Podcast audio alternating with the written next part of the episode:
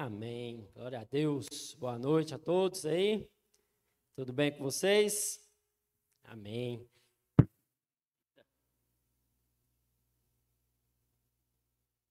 Deixa eu só marcar aqui para não perder o time. Galera, abra aí suas Bíblias lá em Gálatas, no capítulo 5. A gente vai ler do versículo 16 até o 26. Gálatas 5, versículo 16 ao 26. E quando você vai abrindo aí, abrindo aí mais um parênteses, né, a respeito da conferência aí que aconteceu nesse último final de semana, que foi muito bom. Se você não pôde estar, né, o ano que vem tem de novo, é, é apenas uma vez no ano, e é sempre um desafio, né, para todos nós participar, estar junto. São lutas internas e externas que nos atrapalham, que muitas vezes aí tentam nos derrubar. Mas graças a Deus que ele é fiel e ele sempre traz uma palavra de direção, né? Ele sempre traz uma palavra de confronto. E foi tudo isso que a gente viveu ali nesses dias. Então estamos aí muito desafiados em Deus por tudo aquilo que ele vai fazer no nosso meio, que ele já está fazendo, mas que muitas vezes a gente ainda não sabe, né?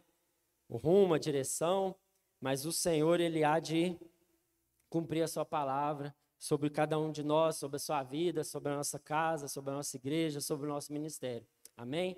Então, sobre tudo isso, a gente vai compartilhar aí Gálatas 5, dando continuidade no estudo que nós estamos fazendo no livro de Gálatas, né?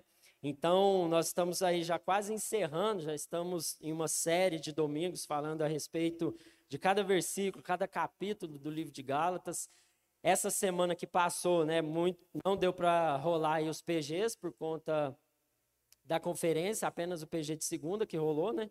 Então, muitos às vezes não tiveram a oportunidade de discutir, de conversar a respeito do texto, de tirar suas dúvidas. E o objetivo aqui essa noite é a gente aprofundar um pouquinho naquilo que é a porção de Deus para nós. Amém? Então vamos ler lá, Gálatas 5, versículo 16. Por isso digo, Vivam pelo Espírito e de modo nenhum satisfarão os desejos da carne. Pois a carne deseja o que é contrário ao Espírito, e o Espírito o que é contrário à carne. Eles estão em conflito um com o outro, de modo que vocês não fazem o que desejam. Mas se vocês são guiados pelo Espírito, não estão debaixo da lei. Ora, as obras da carne são manifestas: imoralidade sexual, impureza e libertinagem, idolatria e feitiçaria ódio, discórdia, ciúmes, ira, egoísmo, dissensões, facções inveja, embriaguez, orgias e coisas semelhantes. Eu os advirto, como antes já os adverti, que os que praticam essas coisas não herdarão o reino de Deus. Mas o fruto do Espírito é amor, alegria, paz, paciência, amabilidade, bondade, fidelidade, mansidão e domínio próprio. Contra essas coisas não há lei. Os que pertencem a Cristo Jesus crucificaram a carne, com as suas paixões e os seus desejos. Se vivemos pelo Espírito, andemos também pelo Espírito. Não sejamos presunçosos, provocando uns aos outros e tendo inveja uns dos outros. Até aqui, vamos orar mais uma vez, feche seus olhos aí. Pai, no nome de Jesus. Senhor Deus, nós estamos diante da tua palavra, Pai, que é dura, mas que ela é eficaz, que ela é mais cortante que uma espada de dois gumes e ela vai de encontro, Senhor Deus, ao nosso coração, dividindo, Senhor Deus, pensamentos, intenções, motivações, Pai. Senhor Deus, a nossa oração essa noite é para que a tua palavra, Senhor Deus, ela possa nos transformar, Pai. Para que a tua palavra ela não seja apenas mais uma informação que nós vamos receber aqui, Senhor Deus, mas que ela seja, Senhor Deus, instrumento de transformação, Pai. No nosso coração que muitas vezes é duro, insensível, Pai. Senhor Deus, na nossa mente, que muitas vezes está aí cauterizada, Senhor Deus, por tantos pensamentos humanistas, Pai, por tantas opiniões, Pai. E por nossas mãos e por nossos pés, Deus, que muitas vezes estão paralisados, Pai, e não estão conseguindo, Senhor Deus, aplicar essa palavra no nosso dia a dia, Pai. A nossa oração é para que o Senhor toque em cada uma dessas áreas, Pai, na nossa mente, no nosso coração e nas nossas mãos, Pai. Nós oramos, nós agradecemos o no nome de Jesus. Amém. Pessoal, aqui vamos continuar, né, aí essa exposição e essa explanação a respeito do livro de Gálatas. E puxando um pouco aqui, especificamente no capítulo 5 de Gálatas, né, que foi falado aí semana passada, nós vamos entrar em um ponto, em um aspecto muito importante, muito principal na nossa caminhada com Deus, aonde Paulo ele vai enfatizar, ele vai reforçar mais uma vez o conceito de que Cristo é suficiente para a nossa salvação, que não há salvação fora de Cristo. E aqui especificamente na realidade dos Gálatas, em que eles foram enganados por falsos mestres que estavam ensinando a eles que Jesus não era suficiente, que eles precisavam se circuncidar, que eles precisavam seguir os rituais cerimoniais e todas as leis de Moisés. Paulo ele vai falar que não era mais necessário que eles continuassem nesse engano, que a salvação era tão somente pela fé em Cristo Jesus. E que todas as obras que o homem ele pode tentar, ele pode se esforçar para fazer, para ganhar a salvação, isso tudo é inútil. Isso tudo é como trapo de imundícia, como eu falei da última vez que eu preguei aqui. Então, tudo que nós tentarmos fazer aí para ganhar a salvação, isso é inútil, porque nós não podemos o que? Comprar a salvação. Nós não podemos nos esforçar, nada disso vai ser suficiente para nos salvar da condenação que o nosso pecado trouxe para cada um de nós. E nós também vimos que não é mais sobre um sistema de compensação, aonde eu vou fazer algo para receber algo de Deus em troca, aonde eu posso dizimar, eu posso ofertar, aonde eu posso fazer a obra de Deus, esperando com que Deus me abençoe. E aí eu vou lá computando né, na minha planilha de débitos e créditos aquilo que eu fiz para Deus, aquilo que eu fiz para a igreja, aquilo que eu fiz para o meu irmão, esperando receber algo em troca. E nós vimos também que nós não somos mais escravos do pecado.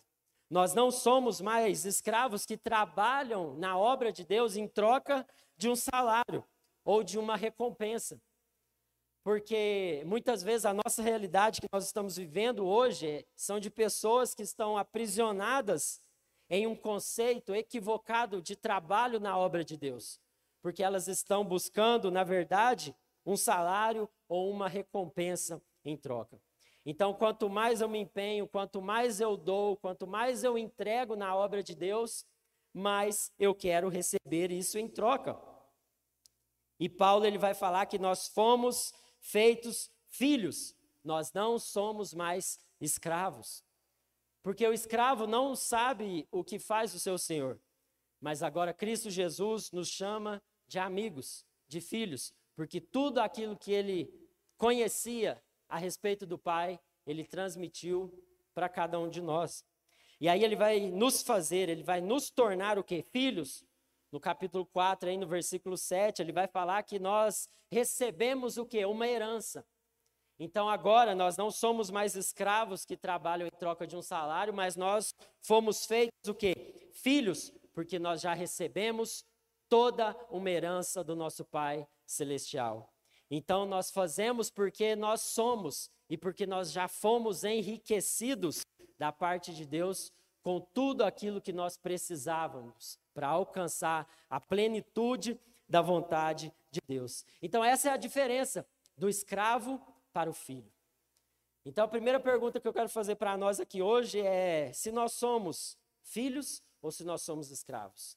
Se nós estamos aqui trabalhando na obra de Deus e isso inclui tudo aquilo que você faz, não apenas aqui na igreja, mas fora dela, no seu trabalho, na sua escola, na sua faculdade, com seus amigos, você está fazendo, buscando algo em troca de Deus? Ou você está fazendo isso porque você entendeu a sua responsabilidade?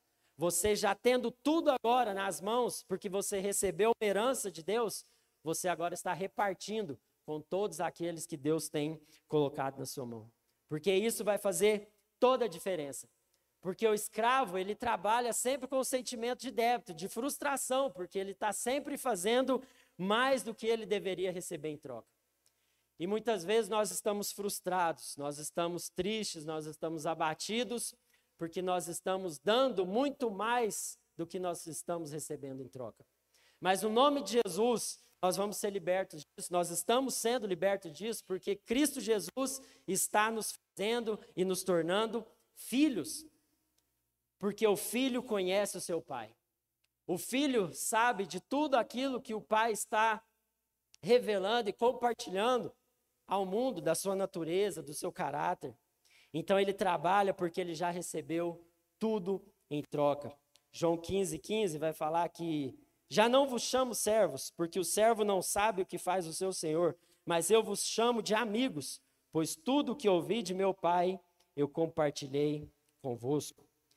E aí ele vai falar a respeito de dois extremos também, na continuação aqui do, de Gálatas 4, ele vai falar a respeito daquelas pessoas que querem a todo custo viver uma vida religiosa baseada na lei, baseada na obediência de regras. E em contrapartida, ele vai falar a respeito daqueles que querem viver sem nenhuma regra, sem nenhuma lei, querem viver entregues aos seus próprios desejos, à sua própria carne. E aí a gente vai ver aquela grande diferença entre o legalismo e a libertinagem. Aqueles que querem a todo custo um livro de regras, de pode, não pode, para poder seguir durante a sua semana, no seu trabalho, na sua faculdade, na sua escola. Que se não tiver alguém para falar o que, que ela tem que fazer, ou deixar de fazer, essa pessoa não vive. Ela não tem maturidade suficiente para poder viver a plenitude daquilo que Deus tem para a vida dela, sem que tenha alguém batendo chicote nas costas dela e ordenando aquilo que ela tem que fazer ou aquilo que ela tem que deixar de fazer. Então hoje nós estamos andando nesses dois ambientes, daqueles que são os legalistas e daqueles que são as pessoas que querem viver conforme a sua própria vontade. Aqueles que estão dentro do conceito que nós chamamos de graça barata. Aonde agora, não, eu vou viver do meu jeito. Afinal de contas, Jesus morreu por mim, então eu posso pecar à vontade, porque depois eu posso pedir perdão e ele vai me perdoar. Eu posso viver de qualquer forma, porque na verdade agora nós estamos vivendo no tempo da nova aliança e agora eu posso viver livre. Mas na verdade essa liberdade não é a liberdade para o qual Cristo nos chamou, que é onde ele vai falar aqui justamente no capítulo 5. Olha, vocês foram livres não para viver conforme a sua natureza, conforme a sua própria vontade, conforme os seus próprios desejos e paixões, mas essa liberdade para o qual Cristo vos libertou foi para o quê? Servir uns aos outros em amor. Cristo nos libertou de nós mesmos, da escravidão do pecado, para que agora nós pudéssemos ser escravos de Cristo e servos uns dos outros em amor. E meu Deus, velho, isso é difícil demais. Como que isso é difícil? Porque agora Paulo ele vai entrar num campo de batalha, de guerra. Que é onde a gente entra aqui do versículo 16 ao versículo 26. Que é a batalha da carne e do espírito. Quantos de nós aqui, domingo à noite, ou num dia de PG, ou em alguma conferência, ou em algum momento que a gente tem de comunhão com os irmãos, a gente sai animado, a gente sai assim, revigorado, a gente sai com uma palavra de direção, a gente sai com o norte, a gente sai entendendo aquilo que nós devemos fazer. Mas no dia seguinte, na segunda-feira, parece que a gente se esquece de tudo. Passam-se alguns dias e parece que tudo aquilo que Deus falou, tudo aquilo que Deus nos revelou, todo o ânimo, toda alegria, toda disposição, tudo isso se evapora no vento. Quantas vezes a gente acaba fazendo um compromisso com Deus, se comprometendo com Deus, fala: não, Deus, dessa vez vai.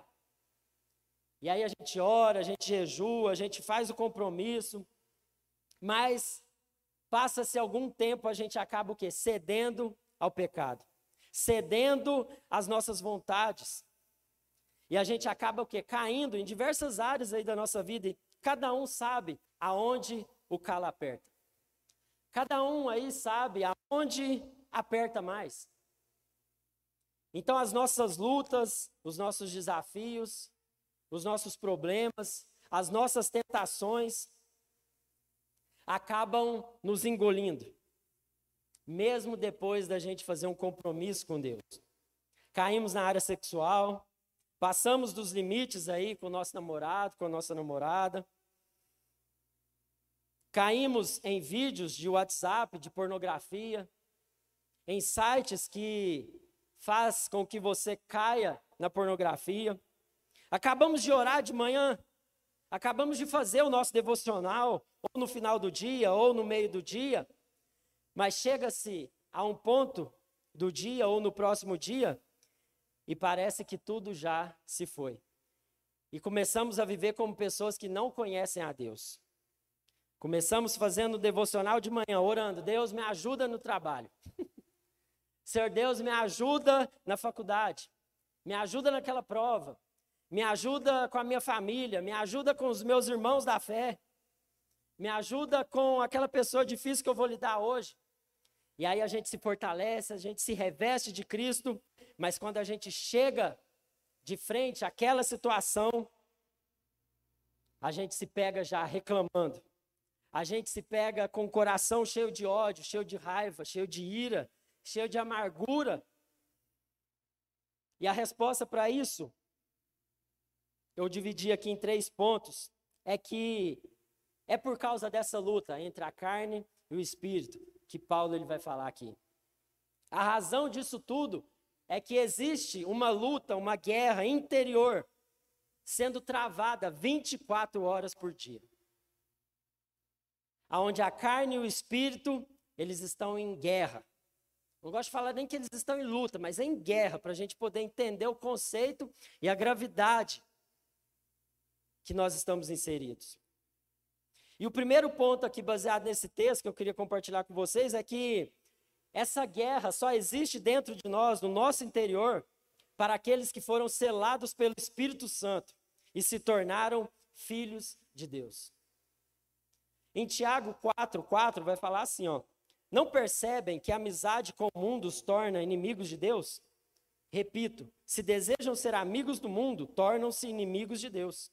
O que vocês acham que a Escritura diz quando afirma que o Espírito colocado por Deus em nós tem ciúmes? O Espírito Santo de Deus tem ciúmes dos seus filhos. Então, a luta, a guerra, a batalha que nós vivemos no nosso interior, ela só existe para aqueles que foram selados pelo Espírito Santo. Para aqueles que foram chamados para a santidade, para aqueles que foram chamados para a família de Deus e agora são chamados de filhos. Porque para a pessoa que não possui o Espírito Santo de Deus habitando nela, o pecado não incomoda selados pelo Espírito. Foi colocado o selo do Espírito Santo. E aí aquela pessoa agora, ela não vive mais escrava do pecado. Por isso que essa luta, ela só existe naqueles que nasceram de novo. Uma pessoa que não possui, que não tem o Espírito Santo de Deus habitando nela, ela vive a vida conforme os seus instintos, conforme as suas carências, conforme os seus desejos. Porque o Espírito Santo que agora habita em nós, ele não divide o terreno do nosso coração e da nossa vida com o pecado. Ele reivindica cada milímetro do nosso coração. É por isso que quando você faz algo que vai longe daquilo que é a vontade de Deus, o Espírito Santo incomoda. Ele dá aquele puxão de orelha, ele dá aquele toque na ferida e fala: Ô, oh, você está louco? O que, que você está fazendo? Portanto, se o pecado ele não faz você chorar em arrependimento, ele não faz você sequer por alguns minutos pensar que aquilo que você fez desagrada a Deus, então quero te falar que você não é filho de Deus. E que você está vivendo conforme o padrão desse mundo. Porque para os filhos de Deus, essa guerra, ela é constante e ela existe 24 horas. Mas para aqueles que não são filhos de Deus, eles vivem sem incômodo algum. Então, será que você, quando está vivendo lá no seu ambiente de trabalho, de negócios, de família, e quando você sai do rumo daquilo que é a vontade de Deus, será que o Espírito Santo de Deus está incomodando seu coração? Ou você está fingindo que nada está acontecendo? Ou você está fingindo que aquilo ali é super normal? Afinal de contas, todo mundo faz. Segundo, mesmo nos tornando aí filhos de Deus e tendo o Espírito Santo habitando em nós, nós ainda assim iremos o quê? Pecar, iremos errar, iremos cair. Mas a grande diferença é que o pecado ele não vai ser mais uma prática em que eu faço constantemente de forma deliberada. Não, eu vou viver assim, tá indo, tá fluindo. E aí tanto faz ou tanto fez. Mas aqueles que se tornaram filhos de Deus, eles vão cair, eles vão pecar. Mas o pecado ele vai ser o quê? Um acidente. Vai ser um acidente na trajetória, no caminho, no rumo. Porque em Mateus 26, 41, ele fala: olha, o espírito está pronto, mas a carne é fraca. Então, os filhos de Deus, eles erram, eles não são anjos. Eles não são perfeitos, nós não somos perfeitos, nós não alcançamos ainda a perfeição. O espírito está pronto, mas a carne é fraca. Então nós vamos cair, mas nós vamos nos levantar. Nós vamos cair num buraco, mas o nosso esforço agora vai ser não mais cair naquele mesmo buraco de forma intencional. Falar, não, eu vou correr aqui e vou pular nele de novo. Não, eu vou correr ali naquela manada de porcos e vou me lambuzar daquela sujeira novamente. Não. Os filhos de Deus agora vivem buscando a santidade. E o pecado passa a ser o quê? um acidente. em terceiro lugar, ele fala que nessa luta, quem vai ganhar vai ser quem nós alimentamos mais. Então, numa guerra aonde está sendo travada no nosso interior dia após dia, minuto a minuto, segundo por segundo, só vai ganhar quem eu alimento mais. Então a pergunta que eu quero fazer para nós aqui hoje é: quem você tem alimentado mais? A sua carne ou seu espírito? Quem você está fortalecendo mais no seu dia a dia? O seu espírito ou a sua carne? Porque isso vai ser decisivo para as batalhas que você vai enfrentar no seu dia a dia. Se você não estiver alimentando o seu espírito, o inimigo das nossas almas, o diabo, o capiroto, o demônio, ele vai nos derrubar todos os dias. Mas se uma vez que nós entendemos que nós precisamos fortalecer o nosso espírito, nós vamos estar mais preparados para resistir ao diabo. E nós não vamos ficar vivendo fugindo dele, mas nós vamos viver a nossa vida correndo em direção à vontade de Deus. Porque cada vez que eu me direciono, que eu caminho rumo ao trono do nosso Deus, mais distante eu fico das tentações que o inimigo vai colocar na nossa vida.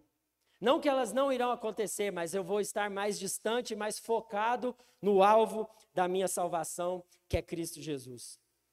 Quem que você está fortalecendo mais? E nós falamos aí, esses dias lá da conferência, a respeito das disciplinas espirituais. E vamos continuar falando aí ao longo de todo o ano na escola de liderança a respeito dessas disciplinas. E faz todo sentido casando agora com esse texto, a gente pensar a respeito disso.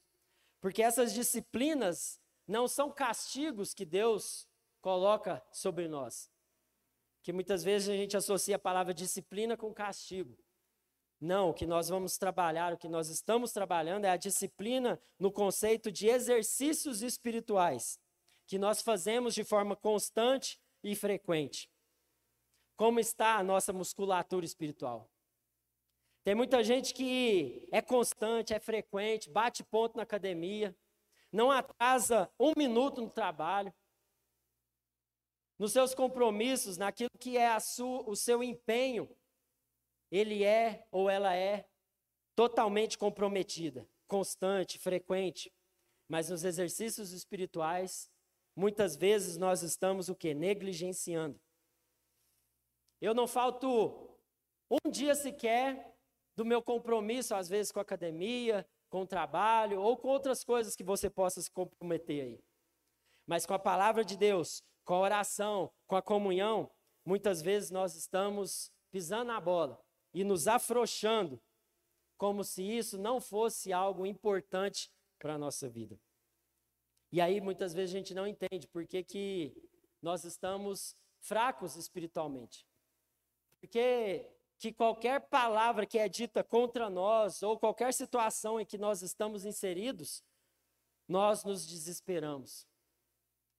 E nós ficamos como pessoas sem direção, que não conhecem a Deus, e aí nos entregamos aos nossos desejos, às nossas emoções, às nossas vontades, porque nós não estamos nos fortalecendo naquilo que é o mais importante, nas disciplinas espirituais.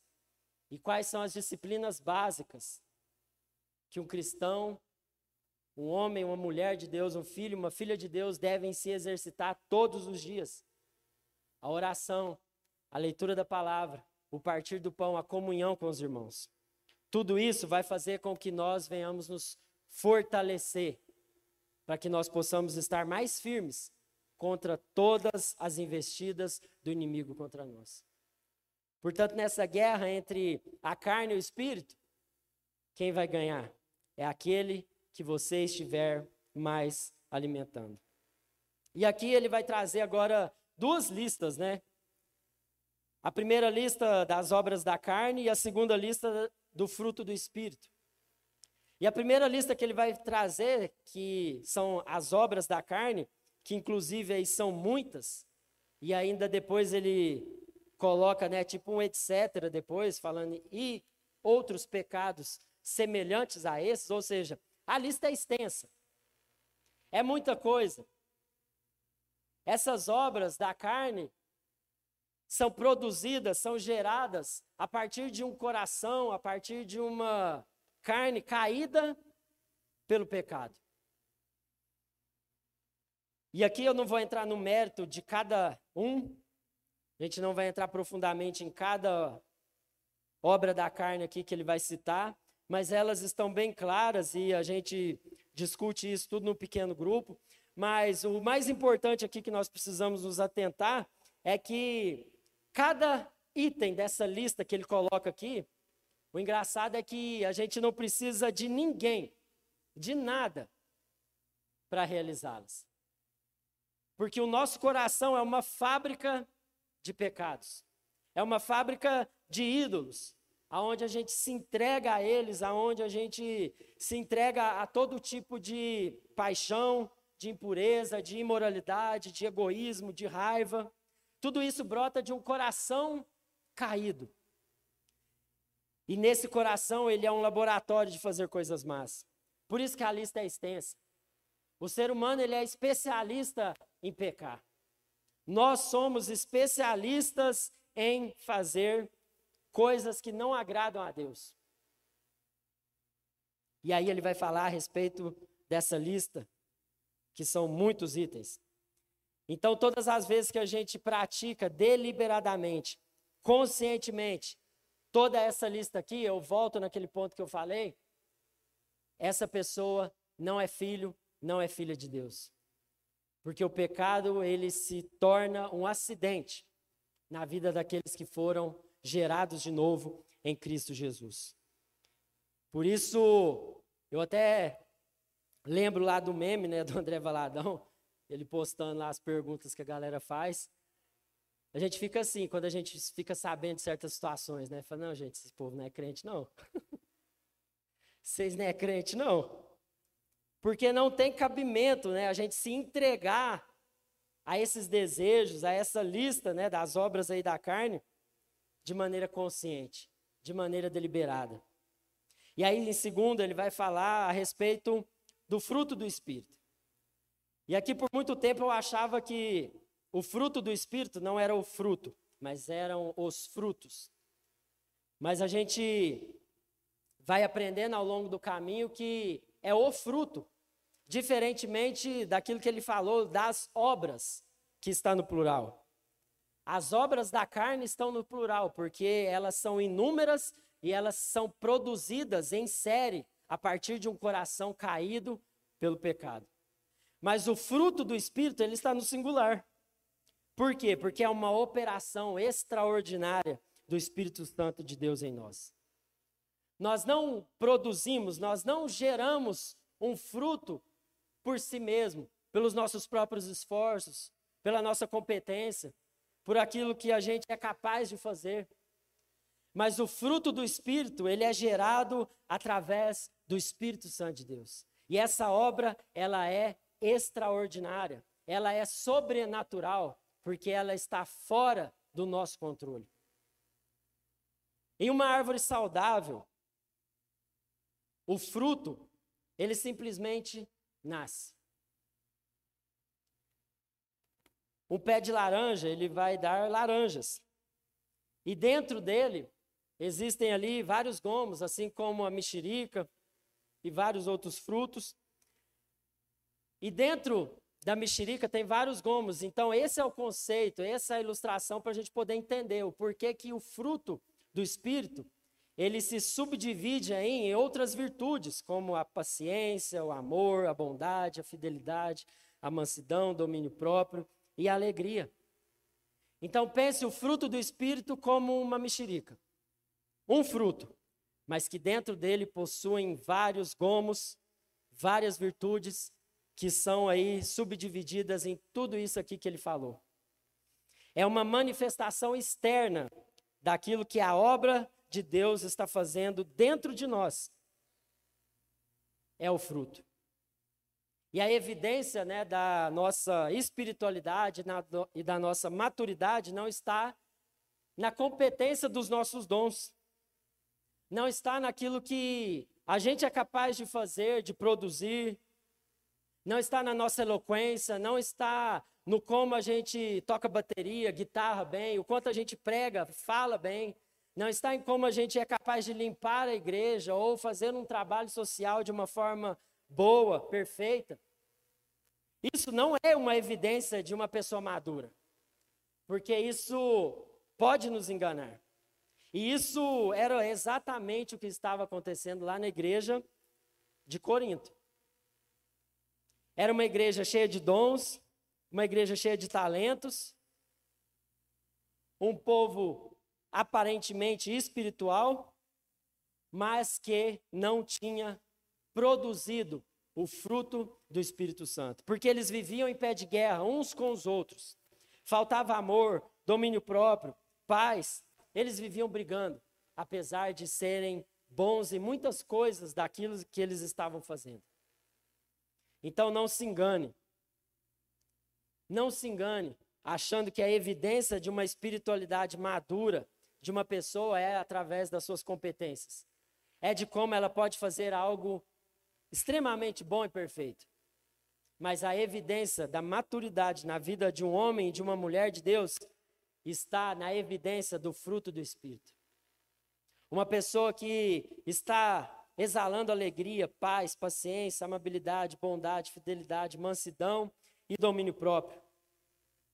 E todos esses essas virtudes, elas estão interligadas umas às outras. Eu não posso falar que eu tenho paciência e não tenho alegria. Eu não posso dizer que eu não tenho domínio próprio, mas tenho mansidão, porque Todos eles estão interligados uns aos outros.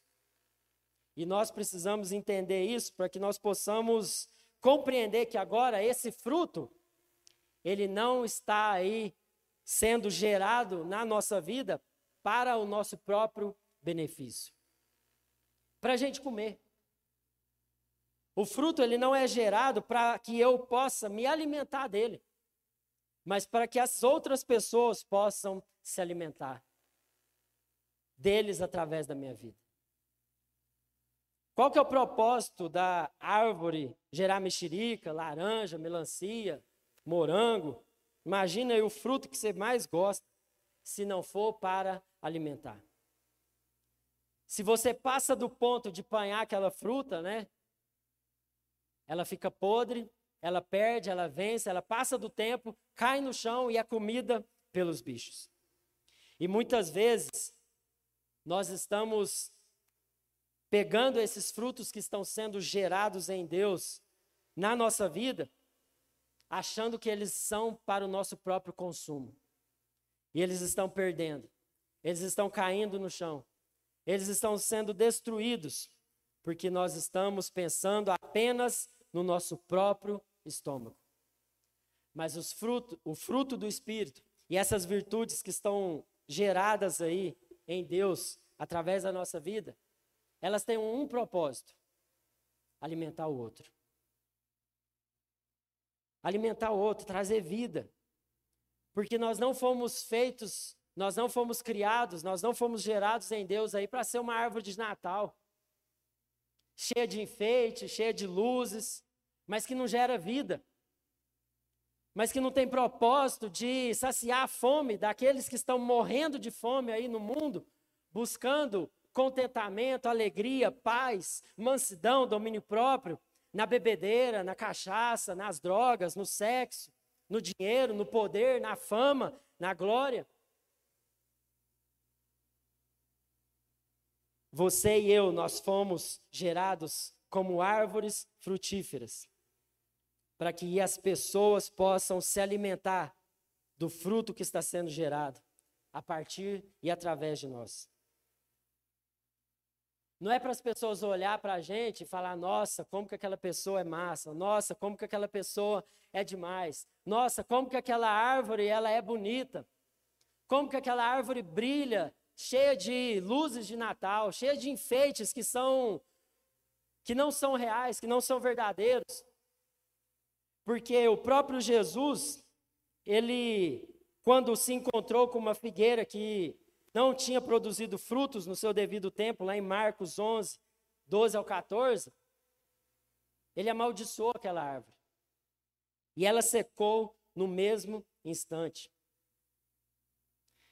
Então, galera, vamos vigiar o nosso coração. Vamos olhar para nós e enxergarmos esse fruto do Espírito que está sendo aí gerado por Deus através de nós, para que esses frutos eles possam ser de alimento para o próximo.